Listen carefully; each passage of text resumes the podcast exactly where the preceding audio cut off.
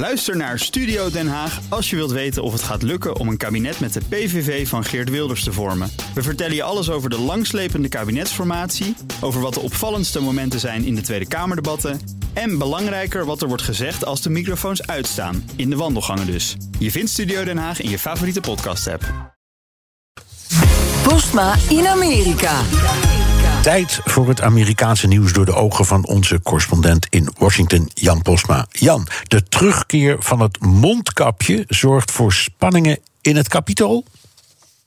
Ja, Bernard, het, het is hier in Amerika natuurlijk heel anders met die mondkapjes dan in Nederland. Hier veel normaler op veel plekken, in ieder geval in Washington. En ja, volgens het C D C, het Amerikaanse R I V M, moet in Washington ook weer een mondkapje op. Tenminste, dat is hun advies. De burgemeester heeft nog niet overgenomen. Maar in het Huis van Afgevaardigden is daarom het mondkapje ook weer verplicht. En deze week zag je weer even hoe het Capitool dan een miniatuur is van het hele land. Of, of misschien wel andersom, hoe politici in Washington dingen voor de bühne doen voor hun achterban. In ieder geval een, een groepje Republikeinen vindt dat mondkapje maar onzin. Die weigeren dat, negeren de bewakers die ze erop wijzen en lopen zonder zo naar binnen.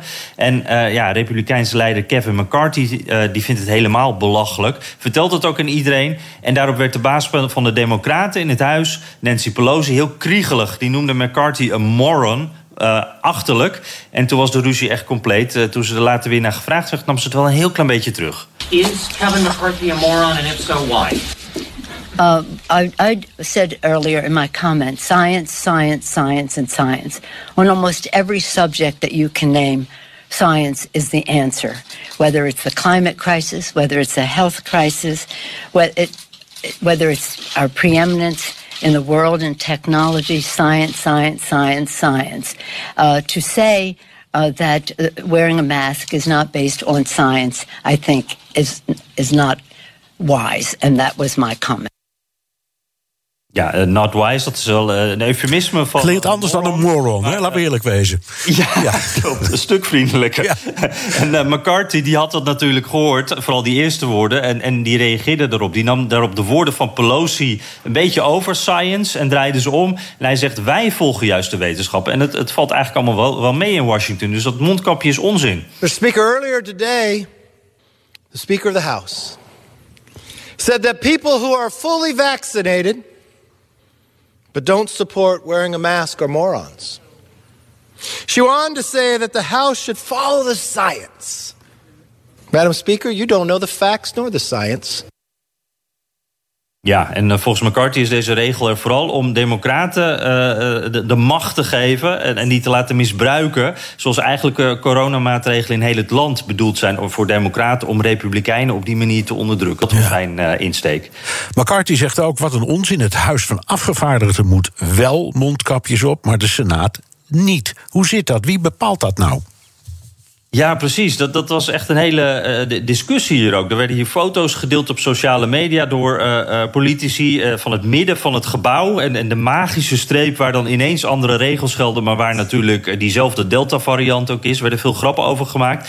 Het is uiteindelijk de, de, de huisdokter van het Capitool die dit vaststelt. En die heeft bepaald dat het Huis van Afgevaardigden uh, de, de, de, dat wel moet doen. Er zijn vierhonderdvijfendertig uh, leden, waarvan ook een groot deel niet gevaccineerd is. Terwijl in de Senaat... Uh, veel minder zijn. Er zijn maar honderd leden en daar is bijna iedereen gevaccineerd. En dat is dan de afwijking. Maar republikeinen zeggen daar ook over... ja, bepaalt die dokter dat nou? Is dat nou de reden dat ik verplicht ben om zo'n mondkapje te dragen? En uh, daar wordt dus ook al een, uh, een gang naar de rechter uh, is daar al geweest. Dus uh, dan gaan we horen wie echt de baas is. Ja, nou, daar ben ik benieuwd naar. Of de rechter dat überhaupt wil, of die dat neemt als uh, zaak. Uh, Jan, ook als het gaat om vaccineren... is het Capitool een soort miniatuur van Amerika... tot frustratie van de Democraten. Ja, Bernard, die, die worden daar echt gek van. Uh, democraten in het congres die, die hebben honderd procent vaccinatiegraad. Dat, dat is allemaal nagevraagd. Uh, voor republikeinen weten we het niet precies. Want uh, de helft, dat zijn zevenennegentig republikeinen... die willen het gewoon niet zeggen. Uh, die zeggen, dat gaat je niets aan. Uh, dat, dat heeft er ook mee te maken, denk ik... dat die, uh, de, de mensen die zij vertegenwoordigen, hun achterban... die, die zijn niet echt pro-vaccin in veel gevallen. Dus daarom willen ze het ook niet zeggen. Maar uh, het is dus eigenlijk zoals in het hele land... het verschil tussen die twee partijen... heel groot is als het gaat om vaccineren... is dat ook zo in het Capitool. En daar ergeren democraten zich inderdaad aan. Zoals bijvoorbeeld hier Tim Ryan. I, I may not be from a hot spot. Speaker may not be from a hot spot. Speaker Pelosi may not be from a hot spot. Somebody in this chamber is coming from a hot spot. Somebody represents the hot spots. And they get in a plane, and they fly here, and they interact with all of us. And then we leave here, and we go home to our families.